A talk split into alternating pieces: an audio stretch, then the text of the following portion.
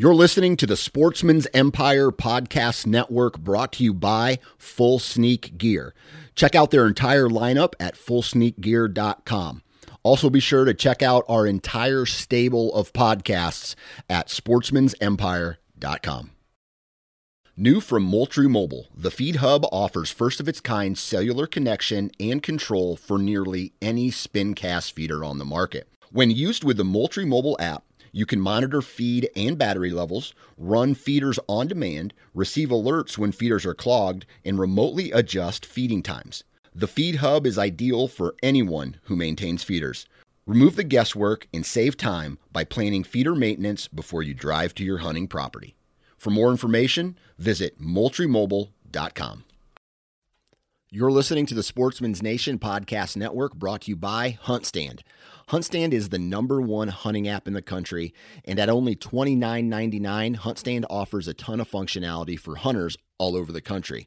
Whether you own your own property or strictly hunt public, you can choose from over a dozen base maps, view property ownership information, 3D mapping, local weather, log your sightings and harvest, as well as use their trail cam management software and print maps from your hunt areas. Download it today at the Apple App Store or Google Play. Hunt Stand. Upgrade your arsenal. This is the Nine Finger Chronicles podcast, brought to you by Vortex Optics.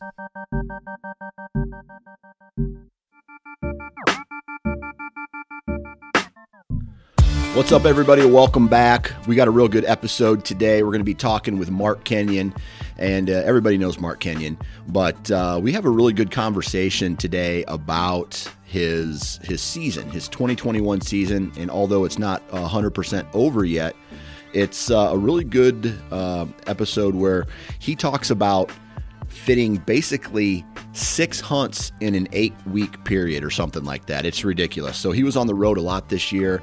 Uh, he hunted everywhere from Maine to Alabama to uh, Nebraska and a couple other states in between.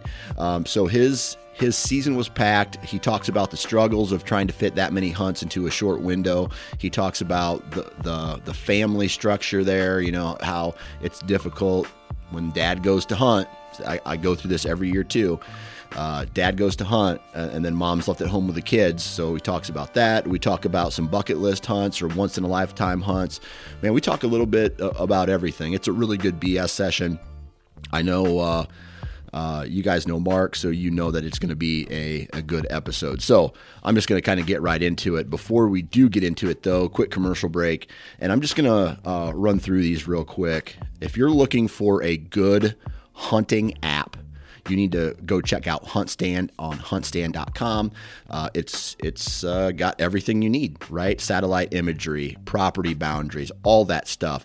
At the same time, that satellite imagery is updated on a monthly basis. That's crazy. Every month they up they upload new satellite imagery, which is I guess awesome for for those who want the most up to date um, imagery. So I mean, to me, that's a win.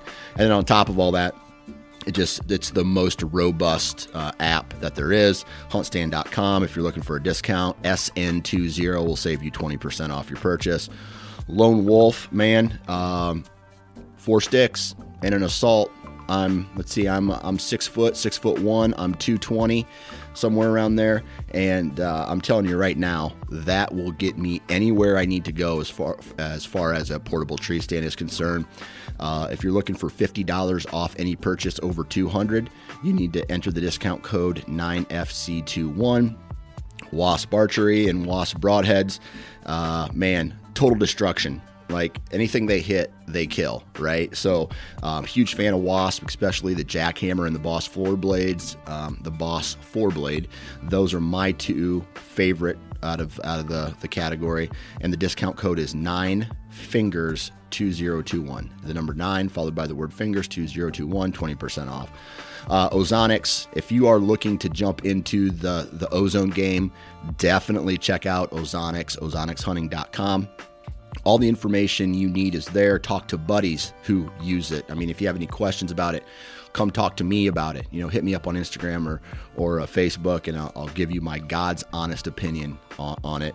Uh, ozonicsHunting.com, and if you purchase a unit, you can get a free dry wash bag, NFC21, NFC21, and then also if uh, Vortex Optics, uh, it's one of those companies that no, not only talks the talk but walks the walk when it comes to giving back to the community and to conservation and, and um, things like that. Uh, on top of that, they just have premium optics, right?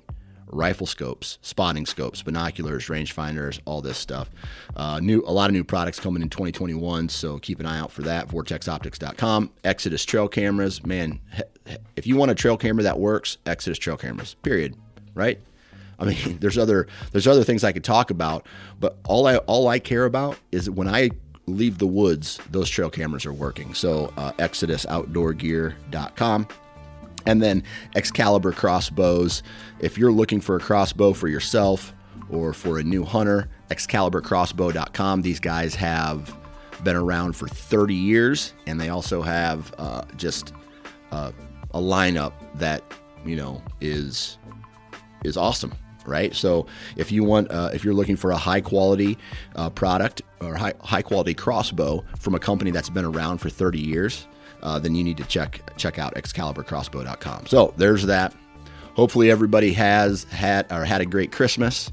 Uh, the New Year's is coming up fast. Uh, if you haven't, uh, if you're gonna be, if you're listening to this and for some reason you're going to be at the ATA show. I'll be doing a speech there on Friday uh, that covers conservation and things like that.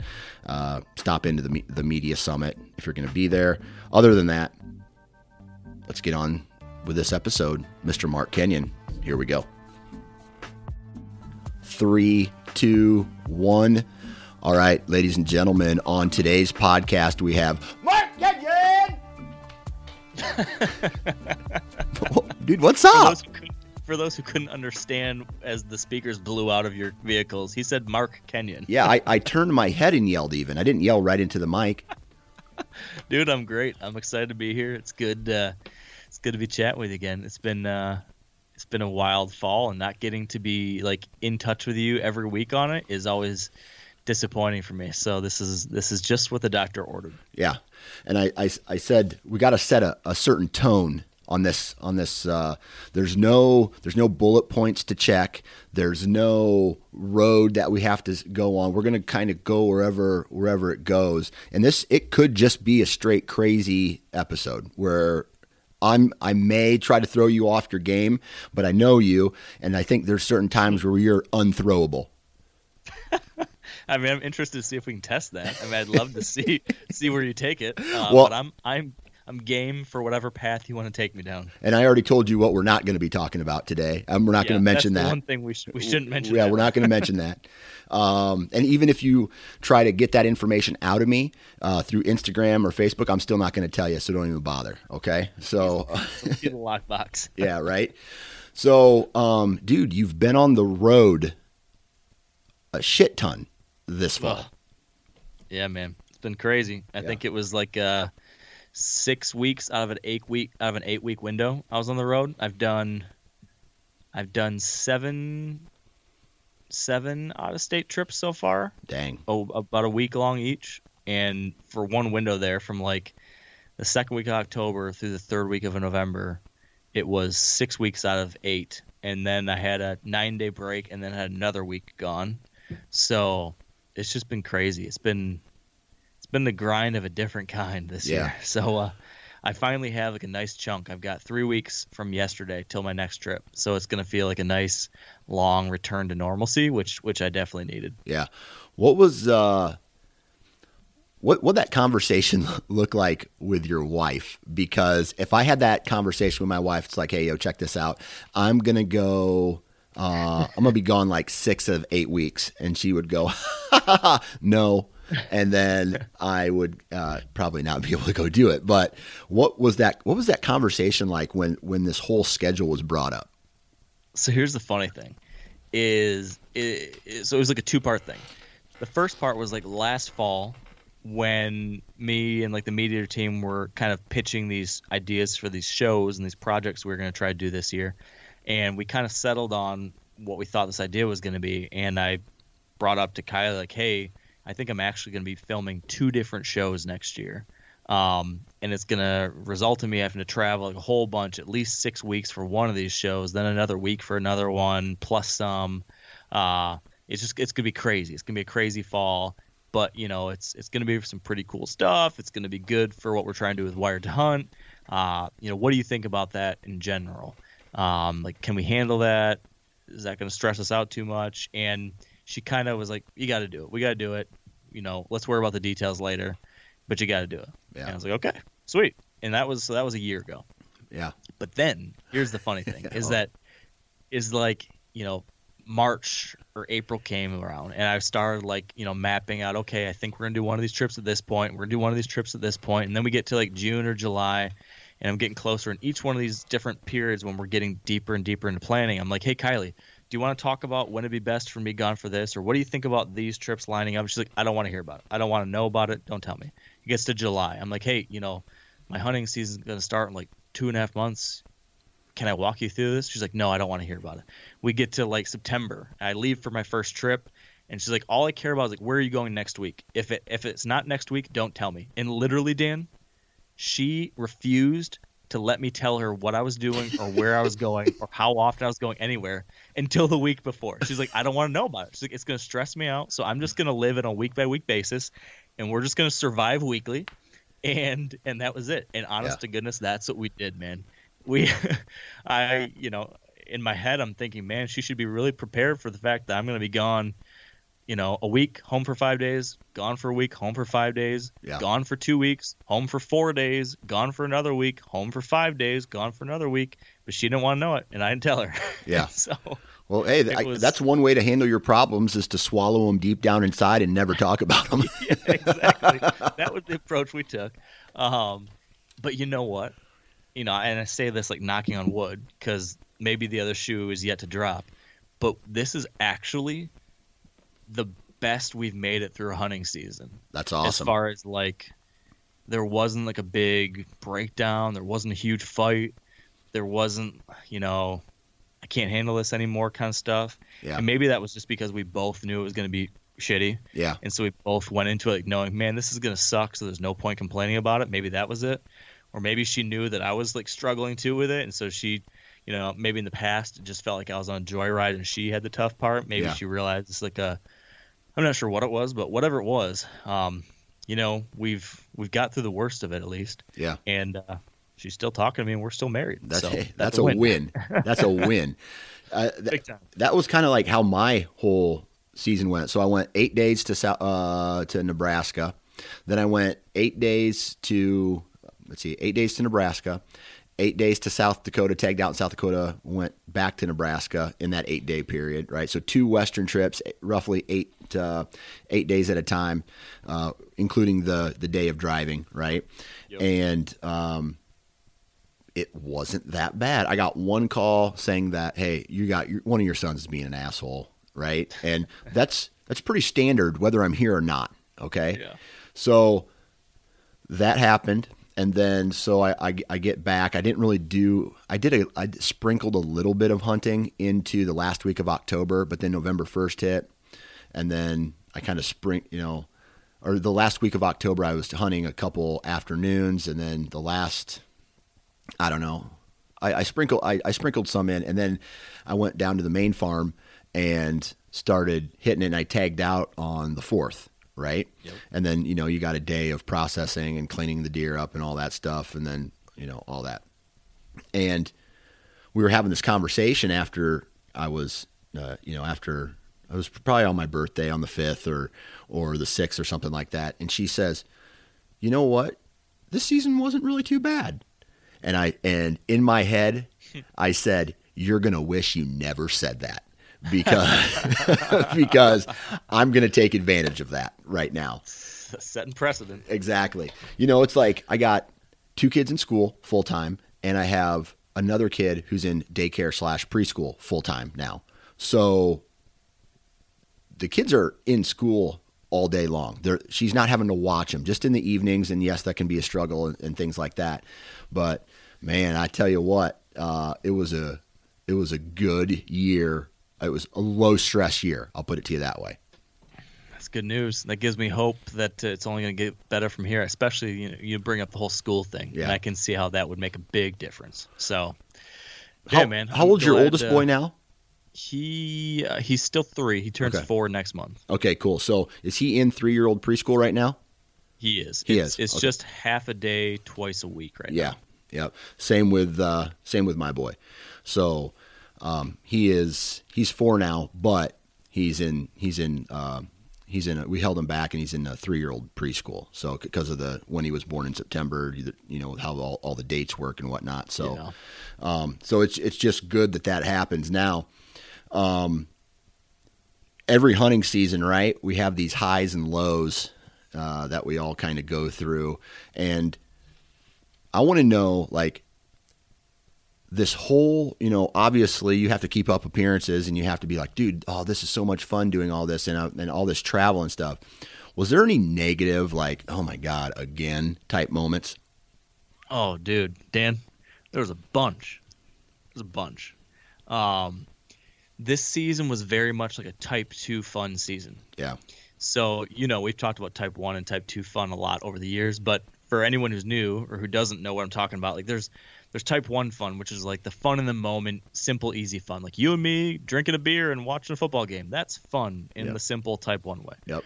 Then there's Type Two fun. Type Two fun is like you and me going elk hunting and your tent leaking and you have to climb in my tent in the middle of the night and you're soaking wet and you're miserable and in the moment it sucks. Right. But for the rest of our lives, Dan, we get to look back on that and Right. laugh about it and remember all the great times we had and like, damn, that was a great trip. Yeah. Um, that's type two fun. And so this season for me has been a lot of type two.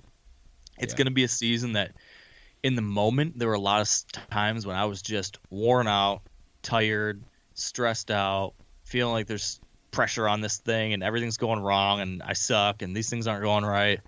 But or like I'm why'd I put myself in this situation that's like impossible to pull something off. But I already can see like looking back on it, most of the season being done now, and I can say, man, I'm really glad I did this. Like there were so many funny things that happened, so many fun experiences, so many learning experiences. Um, that you know, bad mishaps and whatever's aside, I know like this is going to be one of the most memorable hunting seasons of my life. Yeah. Without even having killed a big buck or anything. Yeah. Um, so, so yeah, there was you know, the scheduling was crazy. I don't think I would ever try to pack as much in as I did this year. I, if I ever have a year where we're trying to film as many things, I got to find some different way to stretch it out or schedule it like different times a year. Get more hunts, like start earlier and end later or something. I can't have so much packed into that Yeah. like late October through November window.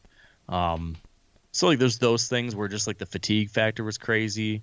Um, tons of travel. Uh, Yeah. You know, every as we've talked about in other episodes over the year, I think you know the basic gist of my season, which was like traveling to different parts of the country, meeting with a expert in this region with some kind of unique thing, like a unique way of deer hunting, and then I was spending a day with this expert to learn how they do what they do in their area. And then for like three more days, I would go out there on my own and try to pull it off myself um, in in this new place, trying this new way of hunting. Um, and so it's like a cool idea, but in practice, like actually trying to pull it off with that little time and zero exposure to the area, zero experience in the area, trying to hunt a way I've never hunted before. I get there and I'm like, oh my gosh, this is stupid. There's no way I'm ever gonna like pull this off. Yeah. Um, and so there was a lot of moments where I was thinking to myself, like, what a waste of a season. You're not going to kill a damn thing. You're just going to like knock yourself out, wear yourself out doing this crazy shit, have no success, be worn out, uh, look like an idiot. And, you know, what kind of knucklehead are you? Is I had many days like that thinking Yeah. those thoughts. Yeah. Um, but then at the same time, you have the opposite. You have those highs too. You have the days that you're like, dude, this is cool. This is super fun. Yeah. Um, so there was a there was a it was a roller coaster year, ups and downs, ups and downs. Yeah. Now we got to talk about one of those down moments. Uh, Mm-hmm. yeah. So you missed a, a really good buck in Iowa. Like- yeah, I did. and I, and I don't, I don't want to bring the, the whole tone of the podcast down, but I think this is a moment where a, a lot of people would give up or say, oh, boo hoo, you know, like I'm done, or, or throw in the towel, or, or just go into a depression for a, a week and, and possibly not get out of it. We've been there before. I've been there before. You've missed. I've missed. And so, what what was that like? I mean, you drew back, you missed. Like, what was the what was that next hour? What was that next day like? Uh, it was brutal. Um, you know, and there's like the the there's two sides of it. There's and one side everybody can relate to, one side most people don't care about. So the one side that everybody can relate to is just like the amount of work that we put into this, right? Just as hunters. Um, so you know the scouting in the spring and the scouting in the summer, and then all the hunts in the fall, and it seems like every hunt where you don't kill a deer, even if it's in a different place or a different area or a different situation, like they all kind of add up. If you haven't killed like a mature buck yet, or whatever you're trying to do for the year, if you haven't got like that buck, all the days stack up. So even though, for example, in Iowa, I had only been hunting, it had been seven days, and so I'd hunted seven straight days, all day, every day, on brand new stuff that I, you know, was trying to figure out and trying to kill a buck on. So you might say, oh, seven days worth of work that brought me to this final moment when I got a shot but it felt like it felt like 67 days of work because it was all the other days you know it was all the other hunts that hadn't yeah. been successful leading up to that as well and then there's all the off-season stuff too so yeah. it felt like this this enormous amount of time and effort and work and pressure that had built up to this moment and I'd, I'd passed on some really nice bucks the first morning actually um, that you know i would have killed i think basically any other state i'd been in this year i would have killed them right away right but it was morning number one on the first day in Iowa, and I'm like, oh man, we hit it perfect. Bucks are cruising everywhere, and here's like two really nice deer, probably like three year olds, like really good three year olds. Um, and I didn't take a crack because I'm like, man, I haven't hunted Iowa in six years. I want to experience, you know, I want to enjoy it. I want to see the thing. I want to enjoy the show. I'd hate to hunt here for 30 minutes and then be done, and that's all I get to do in Iowa yeah. for another six years. Um, so I didn't shoot them but now then from that point on like the hunt plummeted and I saw very little activity at all all the way till the last day and then you know I I scouted this new area. I found a zone I really liked. I set up a setup uh, I set up sticks in a saddle setup for me. I went back in the next morning and sure enough here comes this slammer. And so it felt like okay this is everything you've been working towards. This is everything that's been building towards this. Um, and then like you said I missed him. And and so there's that that crushing sense of you you sh- you you pissed it all away. Like all right. that work was for nothing. All that pressure that had been building, you know, was is just has just crushed you. Um, so you know, in so many words, I just felt utterly awful. And then there was like the other thing that was like the pressure of like building content around this thing, and I was, oh yeah, you know, trying to do this show, and you know, like there's this pressure to try to, you know, pull all that off, and everybody else on this show had killed except for me, and so I was feeling like doubly dumb. And so like that side of things also made me a little more miserable. Yeah. So for the next like day, I was bummed out, but as you know, I couldn't not hunt. Got to keep going, so I kept right. hunting that day. Didn't didn't have another one come through, and then the next, you know, that night, that day seven was the last day filming for that show. I had to start filming this other show I was filming the next day in Nebraska. So I, you know, I packed up all my stuff. I, well, I climbed out of the tree, got to my truck, kind of reorganized my truck, and then started driving to Nebraska that night. You know, after having been hunting for 13 hours or whatever it was, I drove four more hours that night, got a hotel room, slept till like four in the morning, woke up, got back in the truck, and kept driving until I got to my spot in Nebraska and met up with our crew out there and started hunting again in this new place.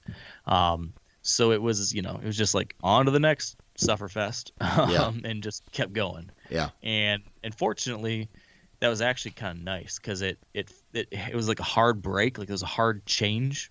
It got me out of one location, got me to a brand new location, meeting up with new people, and I was just forced into a different state of mind. Yeah. And you know that pretty quickly got me into all right, it's on to the next thing. You know, all you can do is keep going. Yeah. And there was no time, there was no option to sit in like woe is me kind of deal. It was just all right, it, it happened don't make don't let it happen again keep going and then off to the races so yeah super super disappointing I mean he was one of the biggest bodied deer I can remember ever taking a shot at. I mean, he was just a horse, Yeah. just huge, um, just an absolute stud of an eight pointer. Like I don't know, I would guess like 150 type eight Yeah. point, and uh, sucked, but that's hunting. Yeah, that's a fact, man.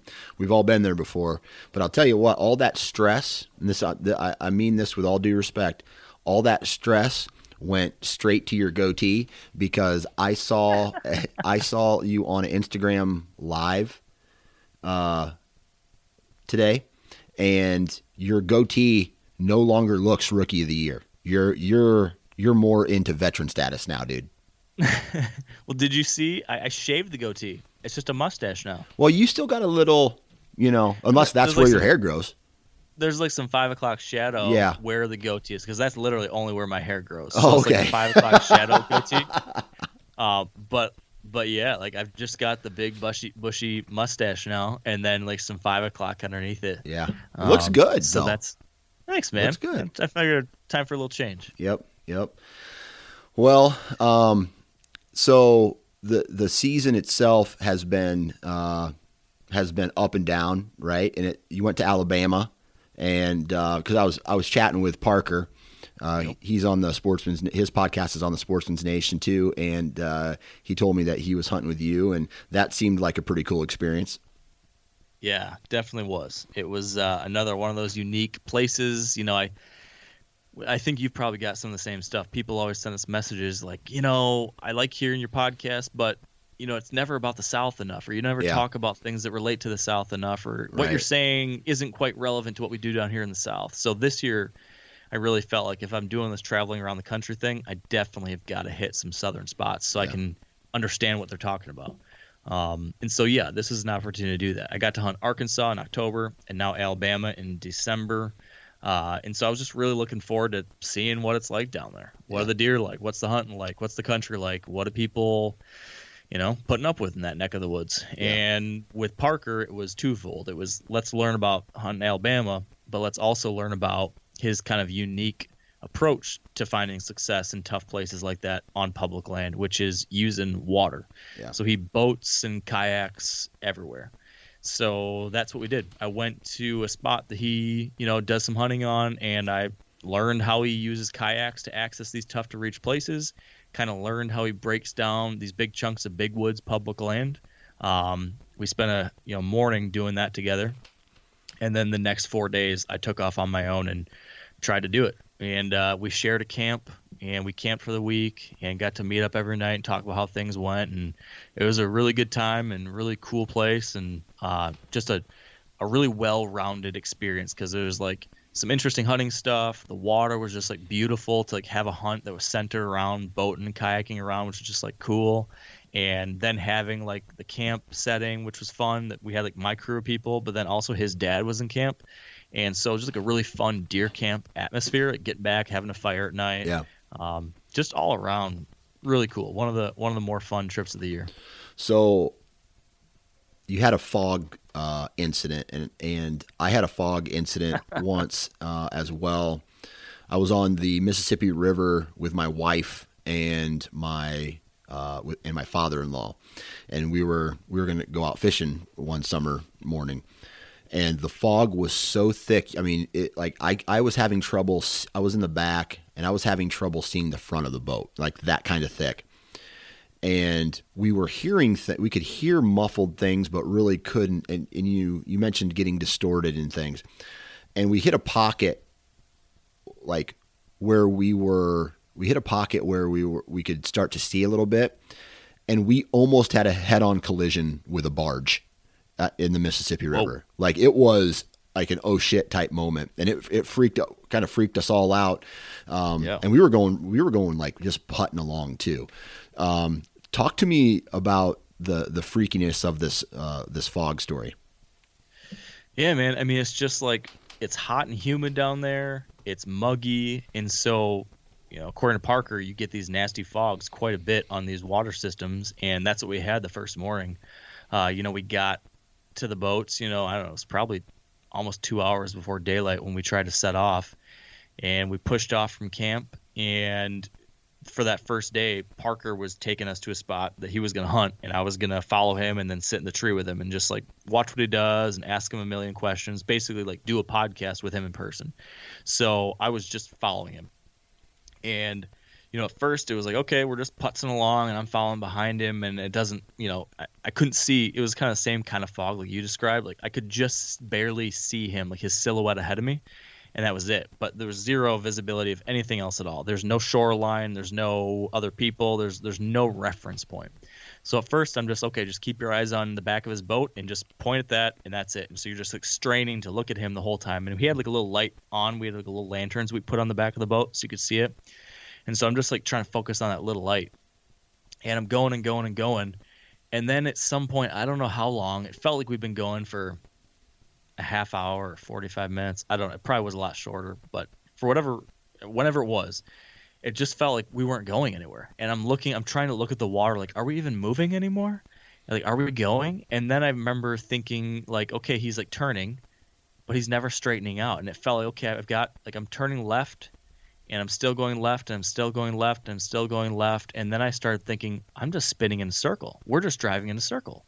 And then I'm like looking ahead. I'm, I'm trying to look at the water underneath me. And I'm looking at like in front of me. I'm like, what direction are we going? I'm like, I don't think we're going the right direction anymore.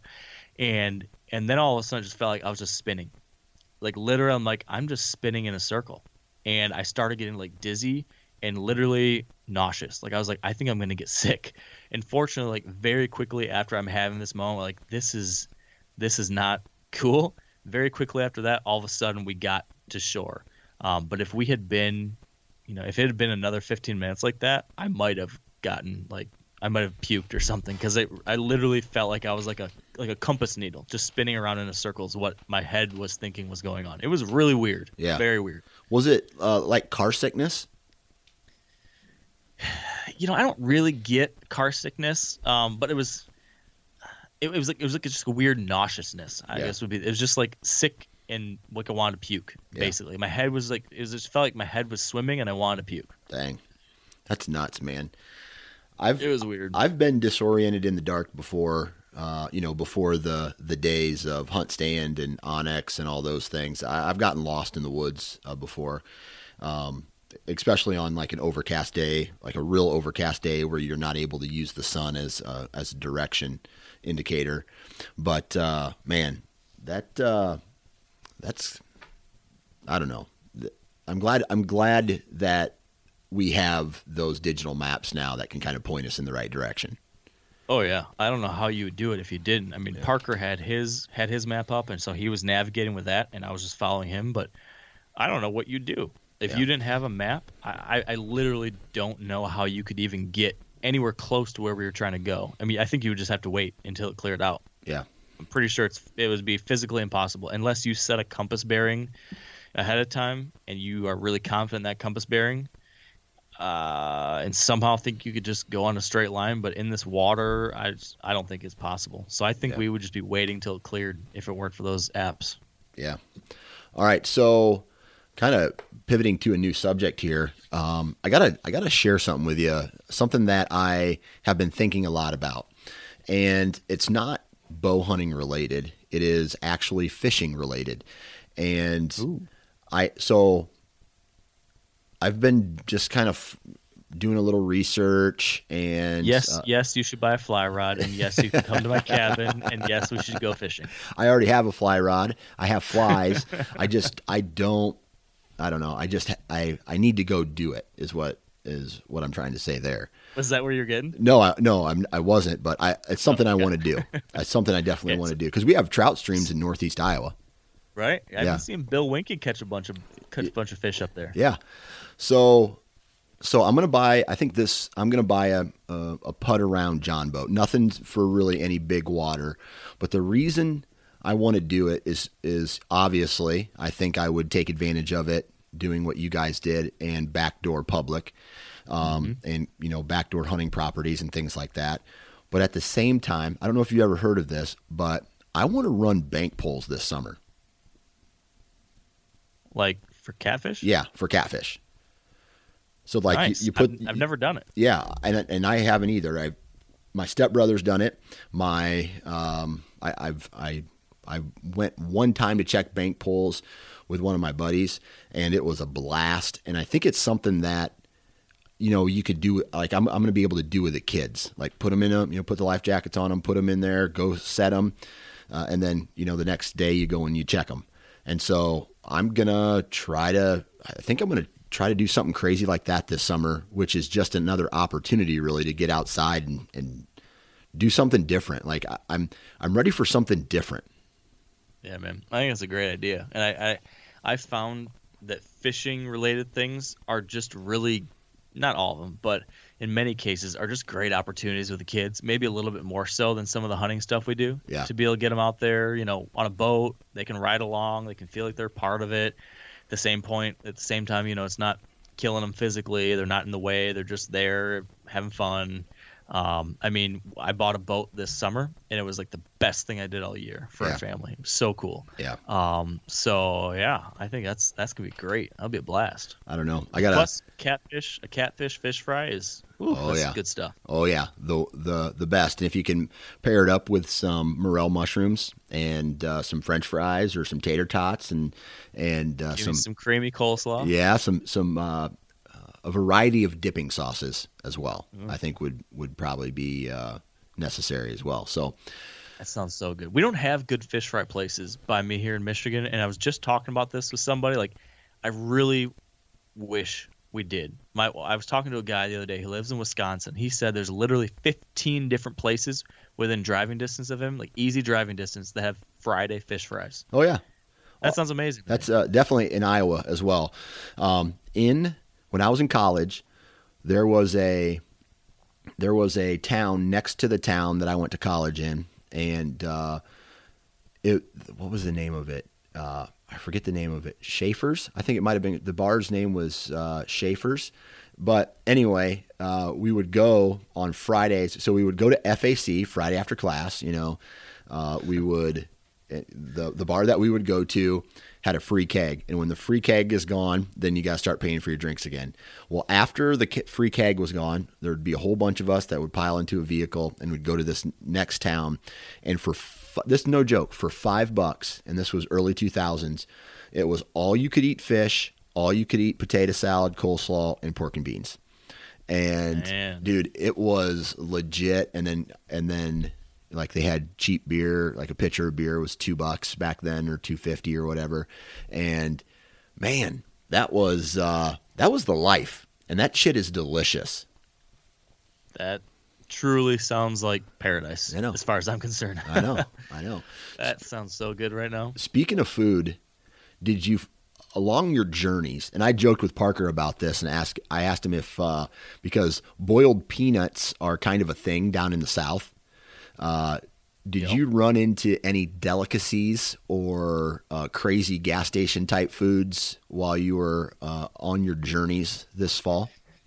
Man, it's a great question. Um, I would tell you that Parker really wanted to go to Waffle House. Yep. So we went to Waffle House, and you know, no offense to Waffle House fans out there, but it's yeah, it's okay, it's okay. But I wouldn't call it like right home about it or go to the South just to get it. So um, we did that.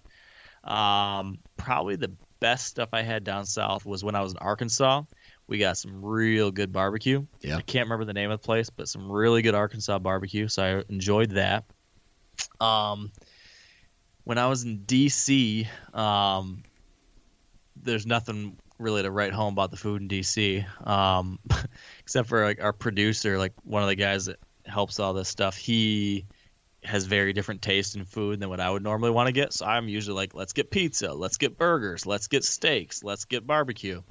And he's like, let's get Persian, let's get this kind of, let's get this noodle, let's get this pho, let's get this thing. And so like the whole trip, that was our first trip of the year together. And the whole time he's like, we got to get this thing and this thing, like all just, I don't want to say weird because it's not weird for everybody, but for me it seemed just not like what I would want after Yeah. hunting all day.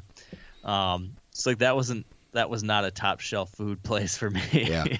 um, When you were hunting bar- with when you were hunting with uh, Taylor in DC, did Yeah. uh, did you get into his bourbon stash at all? Because I know the dude loves bourbon. you know, we never did. We never Okay. got to do that. We drank some beers. That was the extent of it. But yes, I think he's got a whole lot of secrets up his sleeve like that. Yeah. Um, that uh, that make a trip out there particularly interesting. That was a wild one for all sorts of different reasons. Yeah. Um, but yeah, other than that, man, there actually wasn't a lot of like great food things because a lot of the time, like we were camping in Nebraska, so we were just eating freeze dried. We were camping every day but the barbecue day in Arkansas, so that was freeze dried. We were camping in Alabama, so other than Waffle House, we were making like just meals in camp. We had some real good fresh backstrap one night in Alabama on the fire. That was great. Um, in DC, I mean that one was what it was. Uh, I'm forgetting something. But I guess to answer your question in short, no, there was No, nothing yeah. terribly memorable, unfortunately. Um, but you know, there was a lot of good uh, zebra cakes and Yeah. brownies and Twinkies and ho hos and ding dongs and all that throughout the various trips. Yeah. It's a lot of those. So here's the here's the other thing that I'm I've been thinking about lately, and it's one of those once in a lifetime hunts, right? Where and you've already done this once, but I, I'm kind of curious what uh, what I want to do. You've done that already. Uh, my my once in a lifetime hunt that I'm I'm thinking about preparing for. I don't know if it's going to be 2022, but I would say next three to five years. I'm I definitely want to try to go shoot a, a caribou before they just ban it altogether. So up in Canada or Alaska or something like that. So I'm gonna I'm gonna start prepping, like planning and and, and collecting data on things to get me a caribou. Are is there a, a a once in a lifetime hunt that you're maybe planning for, or you have an itch for, or you're kind of like, hey, I, want to get this done in the next five years. You know, I don't have I don't actually have one that absolutely jumps off like, oh, it's no question this. Um but but probably a moose hunt. I got to figure out the right way. Like I've thought like a float trip for moose would be pretty awesome, but I've actually talked to some people recently who say that those float trips aren't nearly as much fun as you think because there's a lot of more people on the river in a lot of these rivers Yep. than we imagine, and you're setting up camp and moving every day, and it becomes just a big pain in the butt. So maybe maybe like a fly-in moose hunt somewhere would be the way to go, but but probably like an Alaskan or Yukon moose hunt would be right up there. Um, and then I want to do an I want to do a elk hunt in like a super amazing elk zone, right? Yeah. I mean, all my elk hunts to this point have been over the counter stuff. Um, I've yet to hunt like a draw region. I've yet to go in a place where you can really see, you know, elk doing elky things. Other than one season, I hit the rut just perfect, and there weren't people in the area where and we got it. Yeah. Outside of that, I've never really gotten the experience. I'd love to go somewhere where you can have a really good chance of the experience and have that. That would probably be the one other thing that'd be amazing. And then, um, so those would be the two hunt things. And then I've got a whole bunch of like fishing bucket list things Yeah. that since I haven't checked any of those boxes, there's a whole bunch on that zone. Like I'd love to go and do some, you know, crazy fly-in Alaska fishing trip. I'd love to do like a big extended, um, you know, backcountry trip up into like the Bob Marshall Wilderness or up into Yellowstone for like two weeks or something, where you can just like dig into that kind of thing. You know, the fun thing about the difference between like hunting adventures and fishing adventures, at least maybe it's different for different people, but to me it feels like when you're hunting, there's this pressure to work your tail off. Yeah. Like you got to be working really, really, really hard because you're only going to get one chance, and you're after one animal, and like it's work, it's hard, it's exhausting, it's an absolute grind. I feel like a fishing trip is like a fun trip. You're just out Yeah. there like for the experience. If you catch fish, great. If not, no big deal. You're still out there doing it. You end up catching some fish usually. Uh, it just seems like fishing seems so much less pressure filled. And I don't know if that's because like we work more on the hunting side of things and so we have that pressure, or if everybody feels that way just because hunting is a different kind of thing than fishing. Um, but I need to find some way to start getting fishing trips because I could use like a relaxing trip every once in a while. That Oh, I yeah. think that would be that would be fun. Oh yeah, I, I don't know. I agree with you because I don't know what what it is. Like, there's no. s well, I take that back. If I'm fishing with my kids, there's a little stress because I don't, I don't, my, I, I myself don't get a fish. I'm always either putting a worm off, or uh, putting a worm on, or taking a fish off, or something like that. But, but uh, like I would love to go on a some kind of float trip or some kind of uh, you know, hey, we're going to drop you off here at some Canadian lake. You know, there's walleye and there's smallmouth and, and pike up there, and uh, yeah. maybe some muskie, and and uh, we'll pick you up in we'll pick you up in five days, type of deal. Yeah, man. So that sounds that sounds like right up. That's what the doctor is ordering exactly. Right something like that. Exactly. So, yeah, I don't know, man. So so coming in out to the uh, end of this you know this this journey. I know you got another. Where's your next hunt at? So the season is still open in Michigan, so I'm still hunting here at home. Um, but my last like traveling hunt is actually in Wisconsin, in okay. Buffalo County. Oh, nice, nice. So you got Wisconsin, you got Michigan left. Um, like, what's one big takeaway from this entire season thus far? So I had someone ask me this earlier, and I had a hard time like putting a putting a finger on it, and until like I talked around for like 15 minutes on it, and then all of a sudden realized what it was. And what I think it was is most of my seasons have been very end result focused. Like the season was all about killing that one target buck or it was all about killing a mature buck on this trip and a mature buck on that trip and then killing one of these two deer in Michigan or something. It was always like about a named deer or a, this mission or whatever. Um, and I love that. Like I had a lot of fun with that. This year though was not that. This year was um, it was all about putting myself into brand new situations and seeing if I could figure it out, seeing if I could learn, seeing if I could grow, seeing if I could survive it. And what I took away from now, having most of this season gone, is that that can be just about as satisfying and probably a lot better in many other ways than the other kinds of years I've had in the past. When you look at your success and you look at the end result as as the actual journey itself as like like my big trophy quote unquote this year isn't going to be anything on the wall. My trophy this year is going to be holy crap, I learned so much. Like I have got a I've got a decade worth of experiences in a three month window. Um, I, I, got to expand my view of deer hunting and my deer hunting kind of like experience set like by leaps and bounds um, by having done this. And so my takeaway is that the comfortable, easy thing that's going to lead to a kill that you know every year, that's cool and fun, but I think doing these like push yourself outside of your comfort zone hunts are really worth doing too. And I'm glad I've done it, and I think I'm gonna keep on doing things like this. Maybe not the entire season like I did, uh, but I think I'm always gonna have a desire to do one of these. You're crazy. Why are you going into this weird situation that's never gonna work out? Kind of thing. Like I think that's a pretty cool thing to put under your calendar too. That's that's been my takeaway. I think. Yeah.